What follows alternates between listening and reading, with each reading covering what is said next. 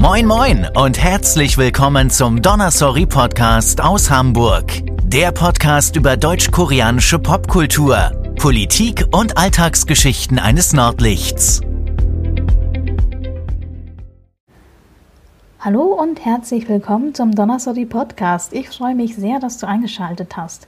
Heute möchte ich mit dir über koreanische Feiertage sprechen und fange gleich als erstes an mit dem Neujahrstag.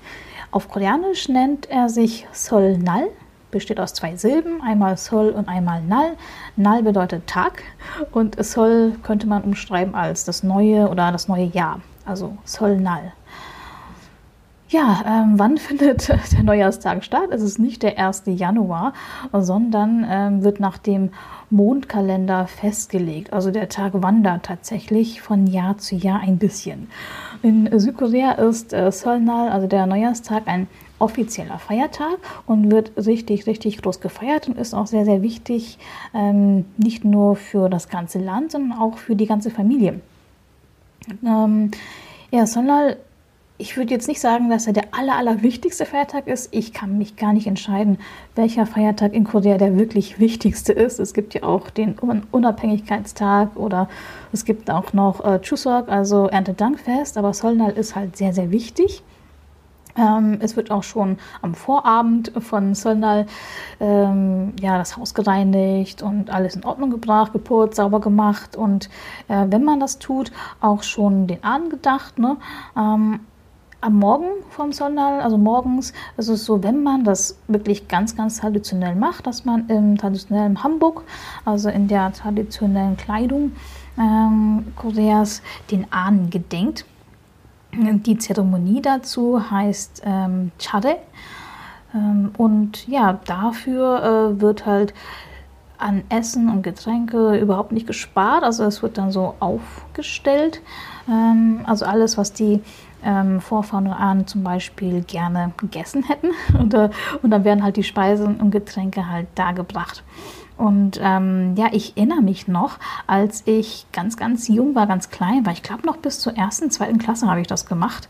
Ähm, das nennt sich äh, Sebe, das ist so eine Art von Verneigungszeremonie, wo man sich wirklich nicht auf den Boden wirft, sondern sehr, sehr ähm, gekonnt äh, verneigt vor den Älteren. Das ist ähm, so eine Art von Respekt zollen der Jüngeren den Älteren gegenüber.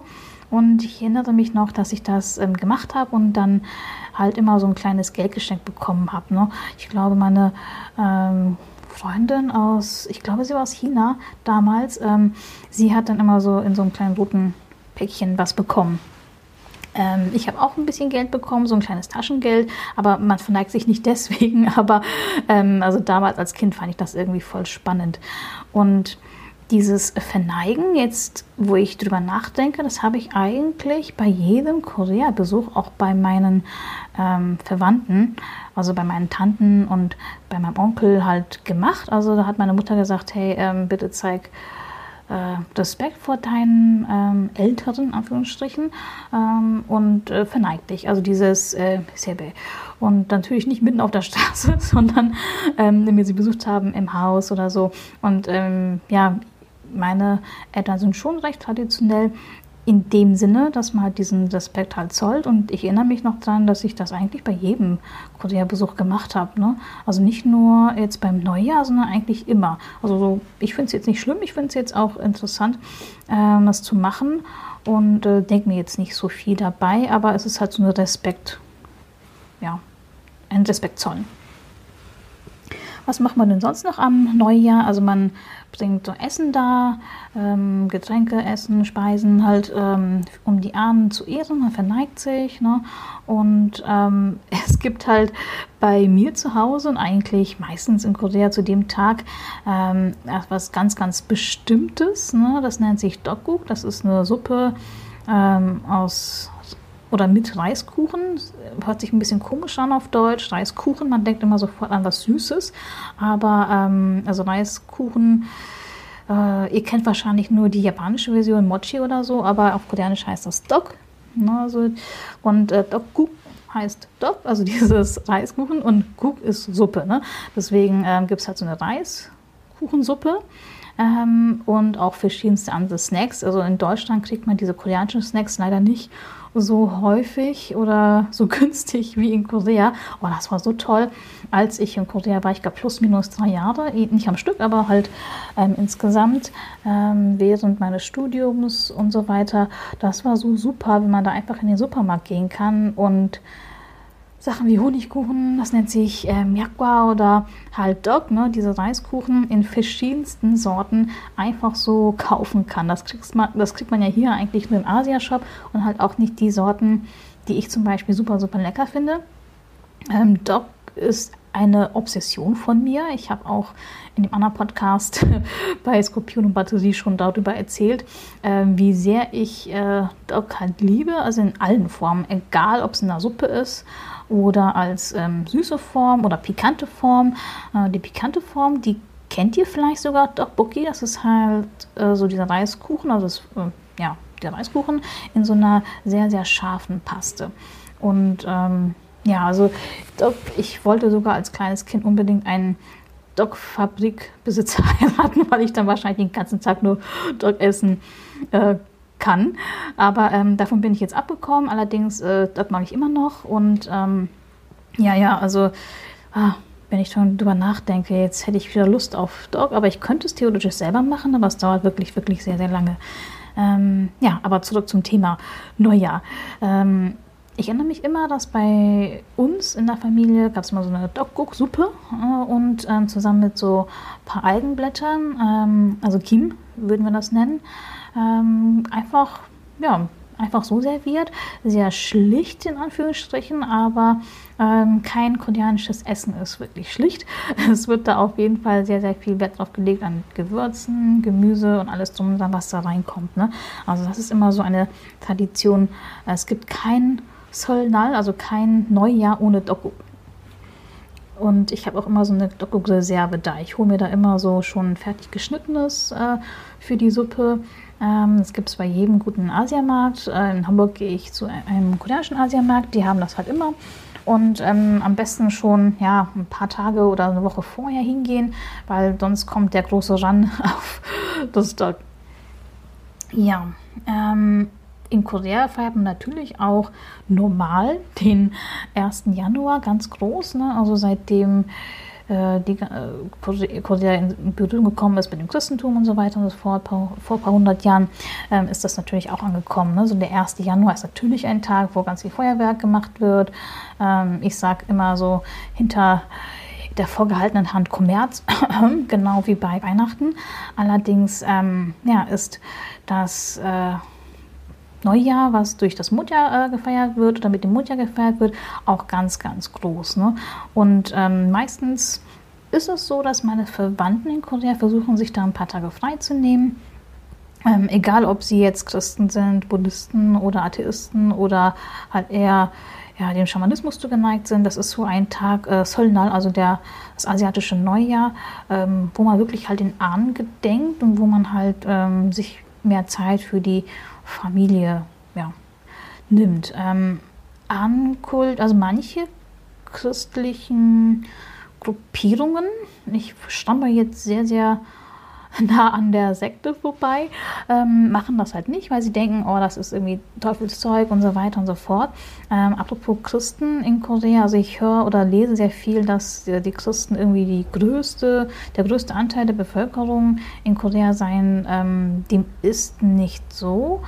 Ähm, ich würde Christen immer wieder aufteilen in Katholiken und Protestanten, wobei ähm, die Katholiken genau dem folgen, was halt zum Beispiel in Deutschland ist oder was in Italien, in Rom ist. Ne? Also die gehören halt wirklich dazu, aber die Protestanten in Korea hm, ist wieder so eine Geschichte für sich. Ich glaube, am besten, am besten äh, ja, vergleicht man das mit den Glaubensrichtungen in den USA, ne? also zum Beispiel diese Megachurches oder diese wirklich zentrierten Gruppierungen, die sich nur auf einen Pastor konzentrieren, das ist halt bei den Protestanten in Korea halt so. Deswegen, ähm, ja, das würde ich dann halt rausnehmen. Hm, ja, was gibt es sonst noch zum Solnal zu sagen? Ich würde sagen, das ist doch so, schon so etwas äh, was halt groß gefeiert wird. Ähm, Ahnenkult ist sehr, sehr wichtig. Es gibt auch verschiedene ähm, schamanistische Zeremonien dazu, ähm, die für mich als Musikethnologin auch super interessant sind. Und was mich auch äh, wirklich äh, fasziniert hat, ist, dass jedes Jahr ähm, natürlich so einem Tier zugeordnet ist. Ne? Oder zum Beispiel ja, ja, der Ratte, Büffel, Tiger, Hase, ähm, Drache, Schlange, was gibt es sonst noch? Ähm, ich glaube Pferd, Schaf, Affe, Hahn, Hund und ähm, Schwein, genau. Und ich habe mir mal einen Scherz gemacht und halt geschaut, ähm, ja, zum Beispiel, sollte man vielleicht nicht machen, aber wann wurde, wann wurde mein Hund geboren, in welchem Jahr? Ähm, und dann kam halt raus, so einer meiner Hunde ist im Jahr des Schweins geboren und der andere Hund ist im Jahr des Hundes geboren. ja, ich weiß, das macht man nicht, aber ich hatte mir halt so einen Scherz erlaubt.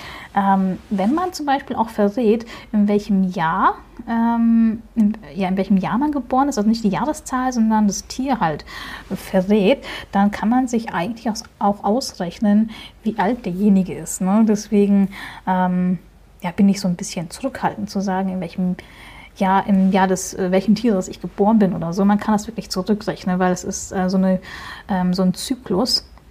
Ich glaube, ähm, ich weiß jetzt gar nicht mal, in was für ein Zyklus das ist, aber es ist halt so ein Zyklus, also dass jedes Jahr irgendwann mal drankommt.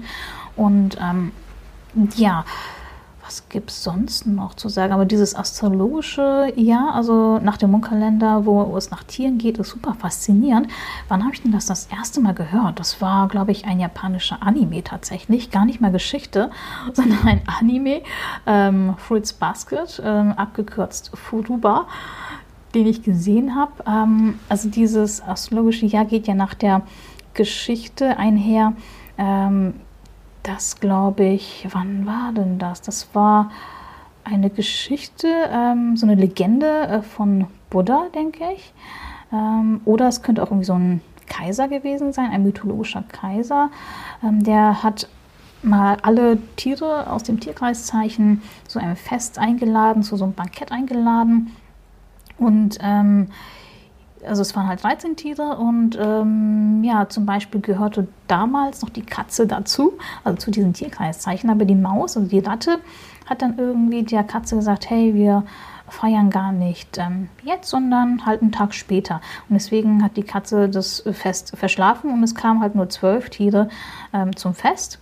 Und die Legende sagt, ähm, dass das erste Tier, das irgendwie angekommen ist, war halt die Maus oder äh, die Ratte die dann auf den Kopf des äh, Büffels eingeritten kam und so weiter und so fort. Und ähm, deswegen äh, bekam jedes Tier irgendwie zum Geschenk so ein Jahr. Und deswegen, weil die Katze das Fest verschlafen hat, ähm, wurde ihr halt kein Jahr zugeteilt und wurde halt ausgeschlossen. Und lustigerweise hat ähm, der Anime, ach, Anime äh, Furuba, also Fruits Basket, ähm, genau das aufgegriffen und ähm, also damals war ich noch recht jung, als ich den Anime gesehen habe, aber jetzt so im Nachhinein finde ich die Geschichte, die da erzählt wird, recht gruselig. Ähm, aber wenn ihr es finden könnt, äh, den Manga oder den Anime schaut oder hört euch oder seht euch äh, die mal an, ist auf jeden Fall ähm, ja, schauenswert. Ich finde den immer noch ganz interessant, aber vielleicht ist das ja auch nur die Nostalgie aus meiner hier Otaku-Zeit von damals. ähm, ja, auf jeden Fall, das war so ein kleiner Exkurs von Söldal und ähm, den astrologischen Zeichen, die das Jahr ausmachen. Ähm, vielleicht verrate ich euch ja irgendwann mal, in welchem Jahr ich geboren bin. Interessanterweise ist es auch so, dass man manchmal, wenn man Freundschaften schließt, auch ähm, guckt, in welchem Jahr der oder diejenige halt geboren ist. Und ich habe da so zwei, drei Sternzeichen, also Tier, aus dem Tierkreiszeichen, wo ich sagen kann, hm, das hat immer gepasst. ähm, ja, also ich hoffe, euch hat die ähm, Folge über Solnal, über einen der koreanischen Feiertage gefallen. Äh, Wenn es euch gefallen hat, sagt mir gerne Bescheid. Ich bin ja auf verschiedenen Plattformen unterwegs. Wenn ihr Lust habt, ähm, ja, macht auch mit. Sagt mir ähm, am besten via Sprachnachricht oder auf Instagram oder Twitter, in welchem Jahr nach dem Mondkalender ihr geboren seid. Ich freue mich drauf, euch das nächste Mal wieder zu sprechen und sage Tschüss und Moin Moin. Hat dir diese Episode von Donasori gefallen? Dann abonniere den Donasori Podcast auf iTunes oder Spotify und besuche uns unter www.donasori.de. Danke und moin moin!